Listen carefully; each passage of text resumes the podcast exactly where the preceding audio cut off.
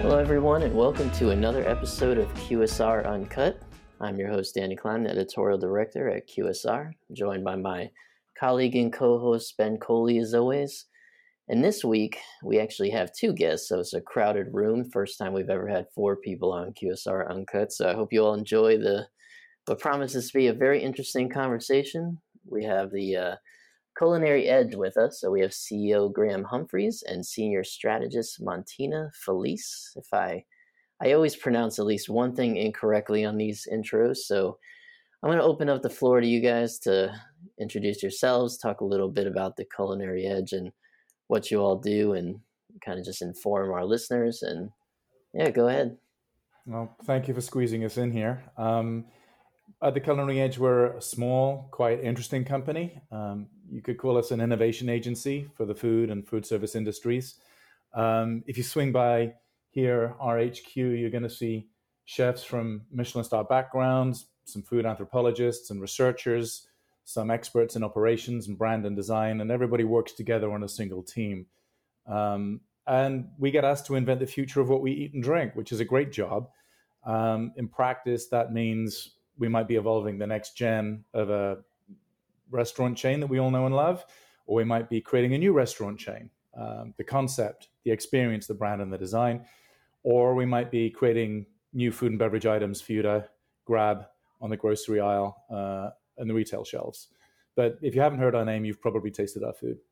Right, and and just for some background for those of you who, are, who maybe aren't familiar with the Culinary Edge, one of their kind of lead concepts that you've probably seen in QSR, and if you're in the Bay Area, you know, Starbird, which is a premium chicken concept in a very crowded premium chicken world. So, you know, if you want to talk a little bit about that concept, how it came about, what really makes it stand out, you know, and then we'll get a little bit into the the kind of more fun things of just talking about creating restaurant concepts in general, which is a fascinating topic because I think one of the things about this industry that people love and often from the sidelines want to get involved is it seems like a great place to really come and sort of live a dream you might have had or there's always people who sit around and say oh i could start a restaurant and most of the time it's very not true and i would tell them you have to be crazy to get into this business um, but you know i think what you all do really brings light to that because there's so many steps to really going from just i cook delicious food to actually here's a restaurant that works but i think a good place to start would be Starbird and to kind of talk about you know what that brand is and and how it came about Absolutely. Starbird, I think we're we're lucky to have a little bit as a as a great claim to fame at the culinary edge. And I think it the the idea for Starbird came around in, in 2014 when I think, you know, the people working at the culinary edge really said, you know, we're we're advising people on on how to operate their restaurants. And, you know, this is something that some of the people at our company have done, but you know, we we come from, as Graham Graham was mentioning, a pretty wide variety of backgrounds. And so I think it was a little bit about you know putting putting the the the proof in the pudding or putting the proof in the, the crispy chicken. Um, and so we you know leveraged all of our, our processes and our expertise to create this restaurant brand. And we are uh, it launched in 2016. We're up to nine units now um, with four virtual brands in addition to our core brand, which has been very exciting.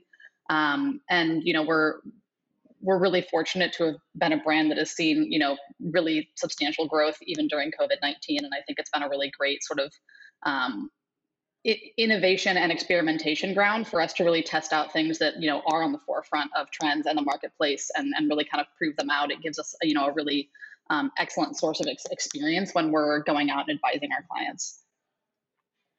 What do you what do you think of the chicken sandwich wars? I feel like we're in a little bit of a lull, not quite being talked about a lot these days, given the fact that there's so many other you know issues on the table. But I mean, when that was all going on, just you know, sitting from your realm, did that seem like something that was good for the industry? Is it something that has legs? You know, was it just kind of a fun marketing opportunity for brands? I mean, I think as a consumer, it was actually pretty awesome because a lot of these restaurant chains dropped sandwiches that were so far superior to what you know they would have offered you know sans that being such a big move on on popeye's side and and what kind of followed and of course they were following the dollars as as people in qsr often do but i mean what were you thinking there you know sitting around a table and of course you've got a chicken concept and you probably have a lot of clients that are saying we want to get into this chicken arena right now I mean, what what was that kind of like from the consultant and from the brand creator side? Yeah, you know, I do think a, a big chunk of it was obviously about kind of the marketing and, and being able to make these splashes and kind of seeing who could get there first. But to your point, a lot of them came out at just really phenomenal quality. They were really like fun, brand worthy items. I think the chicken wars is actually a lot of culmination of uh, you know a, a kind of a major macro trend that we kind of based the creation of Starbird on. We've seen that there is this rising consumption of chicken that has now been going on for decades kind of with no sign of stopping. People are moving away from med, red meat. They're, you know, moving away from beef and pork. And so there was sort of this, I mean, obviously chicken has always been available, but you know, there was kind of this sea of sameness. It was always kind of these same few chicken products repeated over and over and over in concepts.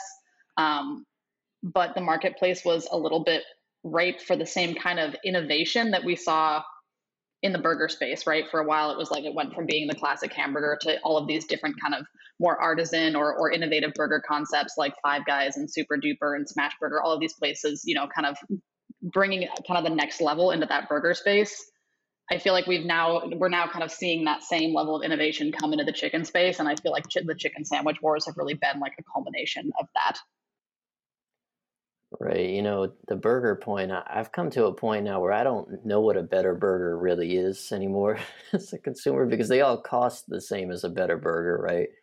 You know, and everyone claims to have some version of it, you know, down from McDonald's up to the smallest fast casual. And it's confusing actually to consumers and I think as brands how they even get credit for that now and, you know, what's worth investing in. Um, just kind of a side rant there. But, you know, one thing uh, I think to point out to people too, you know, from your guys' perspective beyond Starbird, if you want to just talk about some examples of successful concepts that you have created, you know, that people might be familiar with, you know, out there on the market that reflect some of the work that you all have done. Definitely. Um, over the years, there there have been several. Um, you know, some that we can talk about. Uh, it, we helped create Roam Artisan Burger, which is up to five units in the Bay Area. Um, we helped create Bun Mee, um, which is in San Francisco. We also worked on a concept called Wild Cypress, which was a, a, a sandwich, a kind of artisan sandwich concept that launched in Tijuana. Um, most recently, you know, we helped uh, a concept called Dom's Kitchen and Market, which is a, a kind of a grocery restaurant hybrid or, or grocerant, um, which wanted to create kind of these six distinct food service outlets inside their market and you know it, it, gave you know we kind of helped design kind of the individual identities and menus and concepts as well as designing kind of how they all you know interacted with each other. How can i leverage the prep being done at this one to create the menu i you know the menu items over here and have all these really beautiful operational efficiencies while still creating what you know was truly six very distinct concepts that could very much stand alone within this marketplace We've also got a couple of new concepts that are underway that we're helping some clients uh, develop. Unfortunately, we can't give uh, tons of details on these yet, um, but they are tackling some really big marketplace trends, things like you know the future of plant-based eating, um, as well as kind of the convenience of the drive-through. Yeah, plant plant-based eating is one of our favorite topics here on the podcast in recent uh, weeks mainly around what we would, I guess, call fake meat, um, which I know is not a term that they really enjoy using from their side. You know, whether we'll call it plant based meat or impossible beyond, those kind of things, and what the future of that segment is. And, you know, there's there's often been a kind of a story of whether or not this is a trial product. Is it a product geared toward carnivores? Is it for flexitarians? Is it the type of thing that a vegetarian might seek out in fast food? Or you know, is it just a matter of it becoming something that's its own type of product, which, you know, we talked about just, you know, yesterday with um, a Mediterranean brand was that, that he hopes that it gets to a point where plant-based meat is looked at as being plant-based meat and not as being an alternative necessarily to how meat tastes. Um, I mean, do you have any thoughts on that? Just kind of on a on a broad level of where you think that movement's going? Yeah, you know, if you think about plant-based meats or plant-based eating, or you're thinking about the chicken sandwich wars, it can get a little dizzying to think about where all these hundreds and thousands of different movements are actually going. And we take an approach that we call uh, human-centered design uh, to this. To first of all understand, well, what are the big trends? I think Montina's been talking about some of them away from red meat towards chicken Um, and that was the start of how we conceived Starbird and towards convenience and um, um, also identifying a space in the market that was, uh, you know, um, underserved at that point. It was uh, more premium than QSR, but it was less premium than um, and, uh, other concepts and other alternatives. And so, by being in the right place at the right time, Starbird's in a very good place and is a very successful brand with big growth prospects. And it's that human centered design approach. We think about, well, what are the movements and what are the changes in behaviors and the way that people want to eat? And when it comes to plant based, I think there's a couple of things going on. Um, people don't want to be put in a box. I think that while vegan food is on the rise, for instance, um, people who identify as solely vegans in a restrictive way are not. But people want to be able to eat vegan when they want to be able to eat vegan. People want to be able to eat plants when they want to be able to eat plants people want to be able to do their own thing on their own time in their own way. Um, so I think that that in that way, certainly we're going to be seeing more optionality in different ways of eating and different different kind of concepts which have different kinds of food values and different kinds of nutritional offerings. Um, on the other hand, I think that um, folks don't want to compromise, want to compromise less and less. So another trend that we're going to get is the, the compromises that we were all brought up with, which is you can have convenience or you can have quality, or you know you can have health or you can have something which feels indulgent. Those compromises are being closed. So we're going to start getting vegan options and vegan food in the QSR space that feels just as indulgent and just as satiating and just as appetizing as anything which is non-vegan or traditional, if you like. And we're going to start getting you know convenience store food that feels a little bit you know more like i'm going to you know rather than getting uh, food from a gas station you'll be getting your gas from a restaurant if i can put it that way. Right. Yeah i think that's a good way to put it. I i, I feel like fast casual really put a dent in that convenience quality trade-off debate that existed maybe 15 years ago but then I think COVID really kind of ended it in a lot of ways, especially on the digital side. This idea that what you get through, you know, delivery or takeout or whatever it might be is is just going to be worse than what you would get inside the restaurant, and you're trading off that fact that you don't have to leave your house for the quality. You know, those those kind of you know consumer accepted preferences i feel like are mostly gone now because everybody does delivery and everybody has digital ordering and all these different things. So if you're not good at the drive through, for example, you know, somebody might just go somewhere else that they are.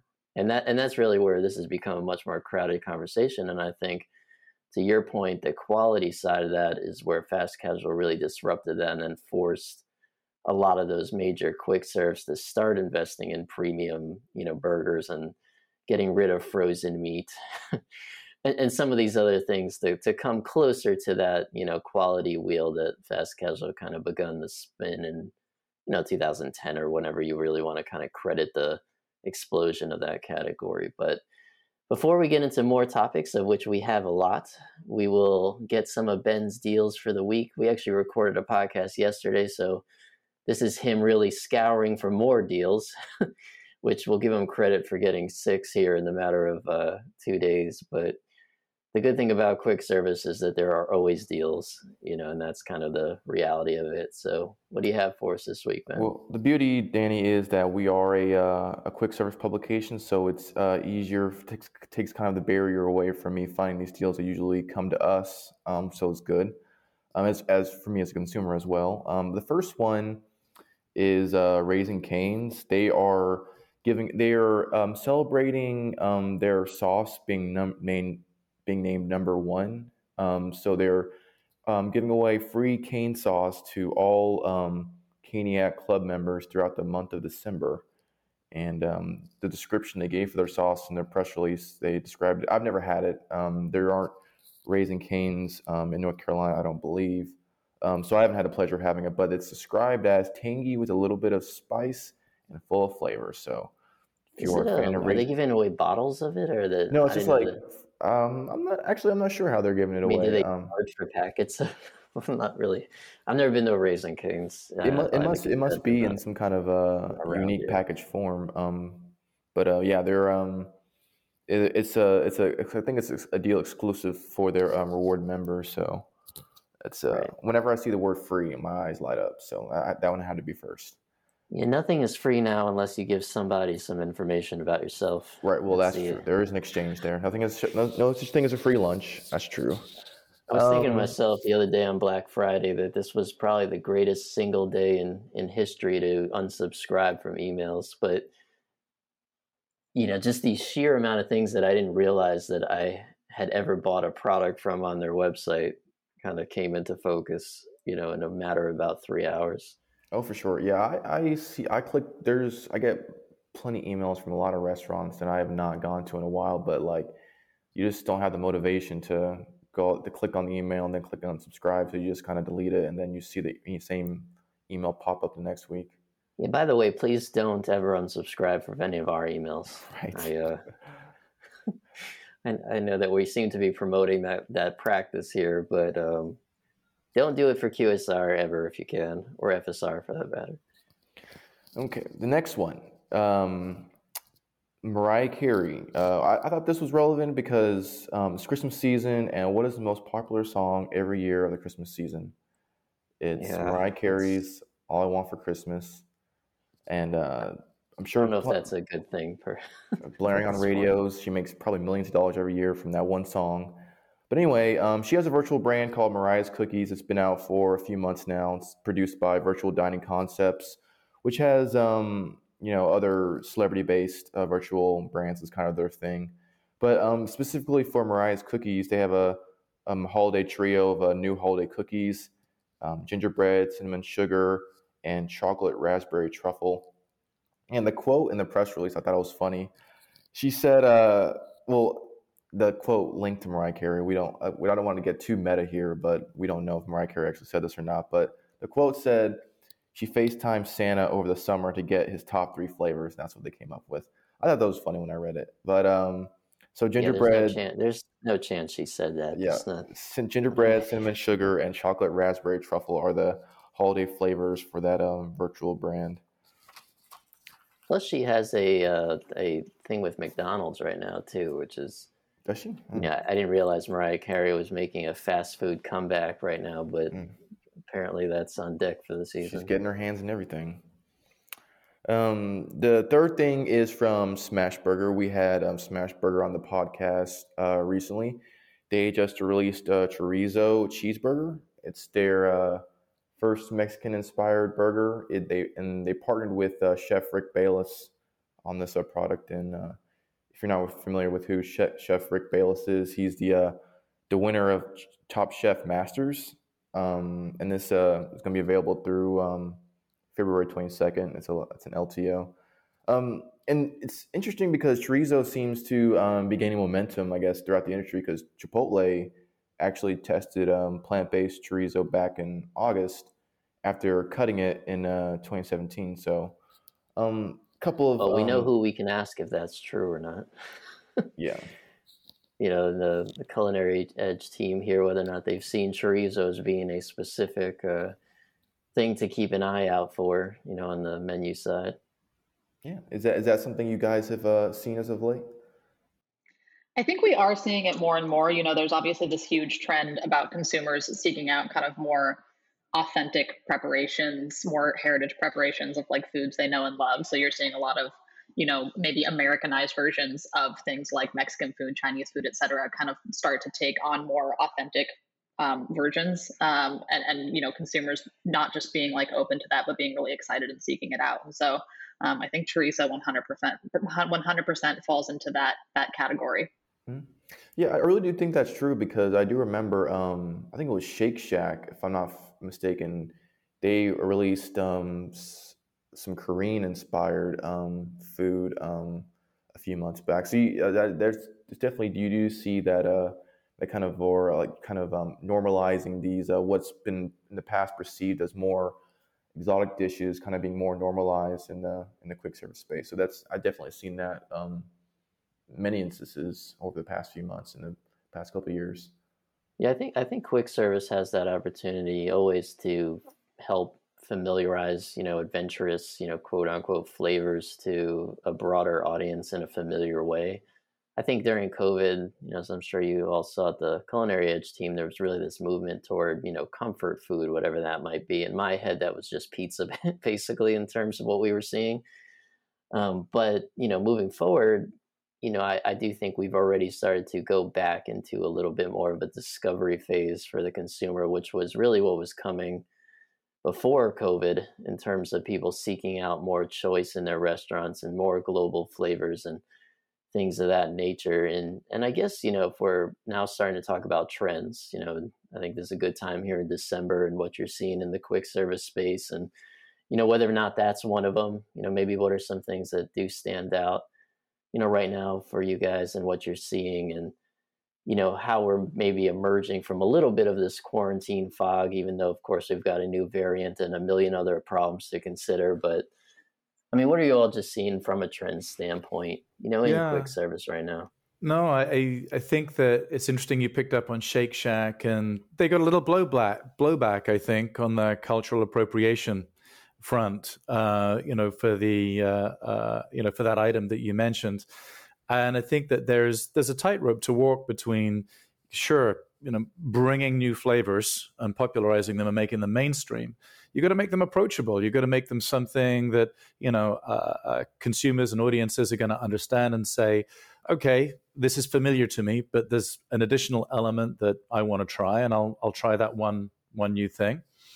And uh, you don't also want to follow off on the side of, you know, you've just appropriated this thing from another culture, you know, not uh, uh, interpreted it um, authentically or not interpreted it um, fully and transparently. And then, you know, folks these days um, are looking for more than that. They're looking for adventure. They're looking for authentic stories around their food, and um, uh, and they're looking for approachability all at the same time. And that's quite a needle to thread. I, I think too, in the especially in the quick service world, we're seeing and I, I, think this sort of stems from what what Graham's talking. People are looking for authentic stories. You know, I think especially as things move more into a digital world, you're doing more online ordering, you're setting foot into fewer places. There really is this need to have, you know, more of a brand that actually speaks to who you are. It's not enough to just have a logo and some fonts and a color palette. You need to have a value set and you know your brand needs to have a personality and a way of speaking and a way of showing up that kind of fills out all of the you know the rest of the story that kind of surrounds your food in a way that you know can help consumers attach to it because you know there's just so many options when you're scrolling through a third party delivery platform and consumer trust is you know kind of in general pretty pretty low and so you know having that kind of full full brand suite and really really having your full story defined in a way that's you know you know easy for guests to understand um, you know, and can be absorbed by all of the elements that are surrounding your food as well as the food itself is is really important. Yes, I have a question about that. You mentioned virtual brands before, and and people scrolling through that third party marketplace, which historically has always been really to me very product focused. You know, I want chicken and just kind of go look for it on there. And and there are a lot of different I've seen a lot of statistics, you know, people say, Oh, you know, I don't like this idea that I don't know where the food comes from or I don't know where this brand is based. And I think a lot of times that's just if you're going to ask someone that in a survey and you say, what are your thoughts on getting, you know, DoorDash from a restaurant that you've never heard of? And someone's going to say, oh, yeah, I don't really like that idea. But then they keep ordering from it anyway. But, you know, survey data, sometimes you have to look through the lines. But I guess my question is for those who are creating virtual brands, as, as you all are, how do you achieve some of those things, you know, from the branding standpoint without a brick and mortar location? you know, without the fact that people have heard of you before, or you're, you know, building, you know, a digital product from a very recognizable restaurant chain. I mean, what are some ways you can hold on to that story and to tell people who you are and to get that kind of credit, you know, being someone who's sprung up in, you know, a, a virtual world? Yeah. You know, uh, this is a really interesting question. We've learned a lot about this by doing over the last, you know, couple, three years. Um, we've got four virtual brands right now. I think the one that we're seeing the most growth in right now is Starbird Salads. Um, the you know, we used to think that you had to have a brick and mortar store in order to support a virtual brand, that you needed that street side presence and that street side real estate in order to support digital real estate. We're now finding that, you know, that might not be true. Um, that you can launch a digital only brand, but we've started understanding that your third party delivery platform or your app or your digital presence, that's your digital real estate. And um, you know the science of the, the new science of great real estate in uh, restaurants is the science of search engine optimization so it's understanding okay you know folks who you know Starbird salads is an indulgent salad you know it's the it's the um, more fun version of a healthier option if you like for folks so by understanding why people would want that salad we can anticipate what they're going to be searching for, where they're going to be looking, the other alternatives that they have. And we very carefully um, choose naming of the, the brand, of the items. And then there's a presentational aspects, like exactly how we shoot the food, that speak to that understanding of what that person's looking for at that particular time.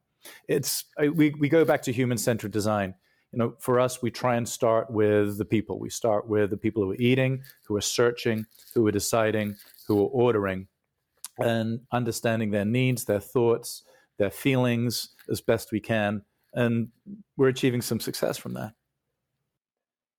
Yeah, what um, what do you think of those celebrity concepts? Are the, are those something that, that are going to continue to proliferate? I I think one of the fun things about you know these past 19 months is I was introduced to a lot of celebrities I had never heard of who suddenly had restaurant brands, which you know I, I think looking forward, you know I think there's a lot of room for that to be, you know, can we tie virtual brands to people who actually have a background in food? And I feel like that's an underserved market. But I mean, do you think this continues to be something that pops up? I mean, I know a lot of them have been wildly successful, at least out of the gate. You know, I'm not sure how some of them have sustained, but they definitely launched with a lot of buzz and a lot of sales. But I mean, what do you think the future of that is? I mean, is that something that the consumer is going to continue to gravitate toward? I mean, is that more powerful maybe than some of the brand value in the actual restaurants themselves, which I feel like maybe they're admitting, you know, when they when they link up on that level. But um, what are what are just kind of from your perspective, where is that headed?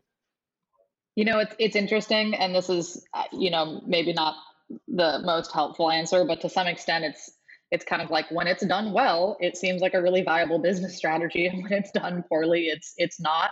Um, no amount of celebrity endorsement, I think, will make you a long term successful business if your food and your execution are poor. So if you can do it while still nailing the core of the business, then you know, yeah, why not? I think to the extent that we're talking about the fact that consumers want not just food and beverage. They want brand stories and, and they want to know what you stand for. And aligning yourself with a celebrity can deliver all of that in a very sort of neat, easy to understand package. Um, but you know, if if it's just a celebrity and you can't back it up with the goods, then you know it, it's gonna. You might get that initial hype, you might get that initial rise, but ultimately, you know that that's not that's only to last for so long. You're not to get that repeat business, and people aren't to keep throwing money at food that just doesn't taste good. Right. I, I think that, that that's safe to say. I think the, um, you know, I do think the uh, packaging that has gone with these celebrity brands is cool. I think that that's a opportunity to maybe get people to just want to buy the packaging. But yeah, do they want to eat the food twice? I guess we'll find out. Mm. yeah. But Ben, I know Ben has a question. Um, I think he has yeah. more than one, but yeah, I want to. I want to um, begin with you know you've you've touched on it before and how you describe your process, but just um, the beginning of the process when you're approached with a project, you know, how does that work? You know, what does that kind of entail? And at one point, is there like a point where you kind of decide, okay, we can move forward this idea, this can kind of turn into something better, and or you decide, okay, this probably isn't the best idea to go forward with. Like, take us through those initial stages of a project and, and how you guys kind of guys kind of kind of march forward.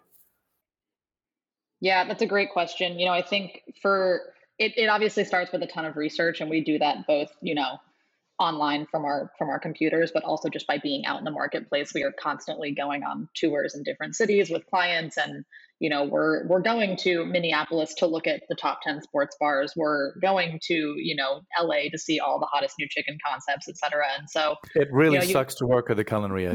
It's terrible. say, it's a terrible terrible job.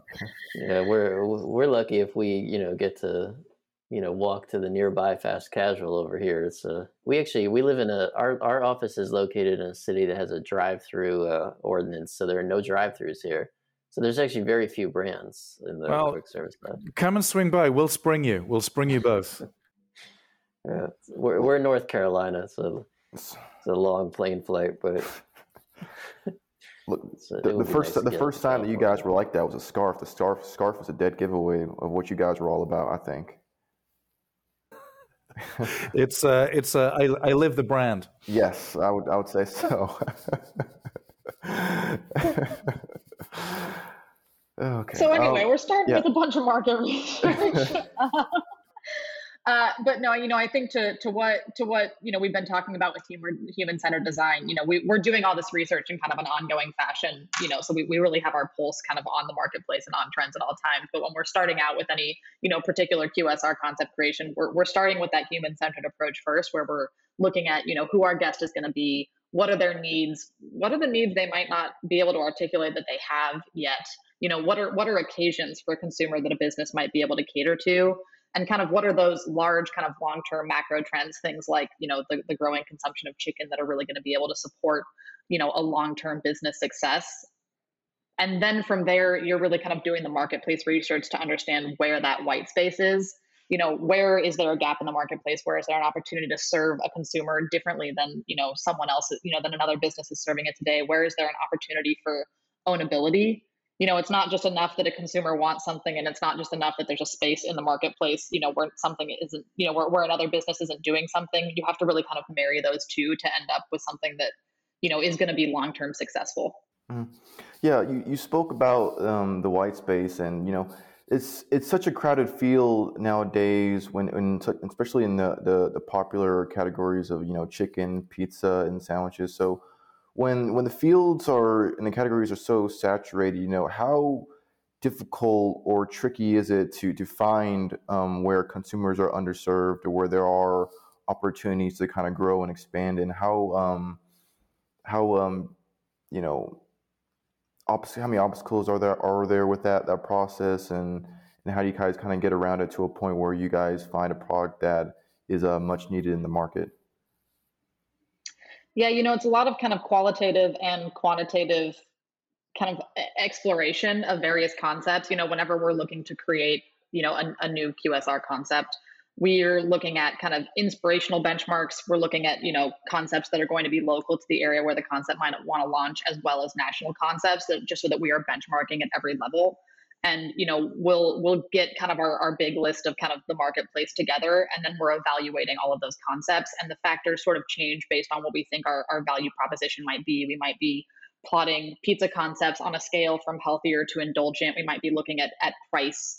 Um, you know we might be looking at you know how chef driven versus how commodity something is. And so you know you're kind of you're kind of plotting things around in these in these different ways and, and seeing how all these different factors interact um, you know, with the goal of, of being able to say, hey, like, I actually think that there is an ownable white space there. I think there's a value proposition here, you know, that actually is going to deliver something that isn't already being delivered. And it might be, you know, a little bit of a combination of things or, or, or something to that nature.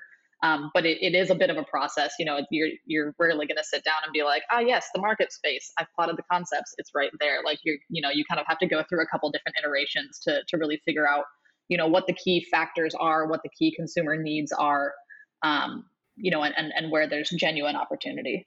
It, it's it is like three dimensional chess sometimes, and we can only do it because we've got the folks who are you know leading the food, leading the brand, with the operational understanding, with the research understanding, all in the same room together. If we didn't have that, I don't think we could do this. Right. What What would you say is the um, I guess the typical timeline of from ideation to rollout of a concept and how many um, different projects are you guys usually kind of juggling at once? the, first one, you know, it it gets faster and faster. I think that we we're working with some groups right now that are very much on the front foot and very expedited. So I think it can be as as fast as nine months from like a blank sheet of paper to uh, not knowing whether this is going to be about salad or spaghetti, right? And uh, from getting there to yeah, we've broken ground. Um, we're a couple, you know, a couple few weeks away from opening our first concept. Um, and then sometimes it can easily be 18 months. So between nine and 18 months, but it gets faster and faster. Um, and then how many projects we're working on at once? I think that uh, um, this year we will have um, we'll have worked on 20 projects and some of those will be about evolving brands that we know. Some of those will be about creating brand new concepts. And some of those are going to be about, you know, creating new uh, food and beverage items in the grocery store. So I think it's probably safe to say that this past year, you know, other than COVID, of course, that chicken chains were maybe the thing that we talked about most here at QSR, and just in terms of what was on trend and what was growing. You know, I, I would probably say sandwich concepts maybe face some some of the harshest challenges that are in terms of standing out from the pack. You know, you saw a lot of retraction, especially at the top, of course, and then you know how that's all evolving. But you know, if we could fast forward a year here, and I know that this is pretty impossible these days, but I mean, what do you think we would be talking about this time next year in terms of, you know, I hate to call it the next best big thing in in quick service, but you know, I'm not sure how else you you phrase it, but what is maybe that next, you know, concept trend, you know, to emerge that we're not, you know, that's not on the radar right now, or it maybe it is on the radar, but just is not at the front of it. I can see a couple different things. I think, you know, for one, plant based is going to continue to grow. It's going to grow from being a menu item to being a menu category to being a, you know, full fledged concept. I think we're already starting to see that um, you know, in, in some fledgling forms.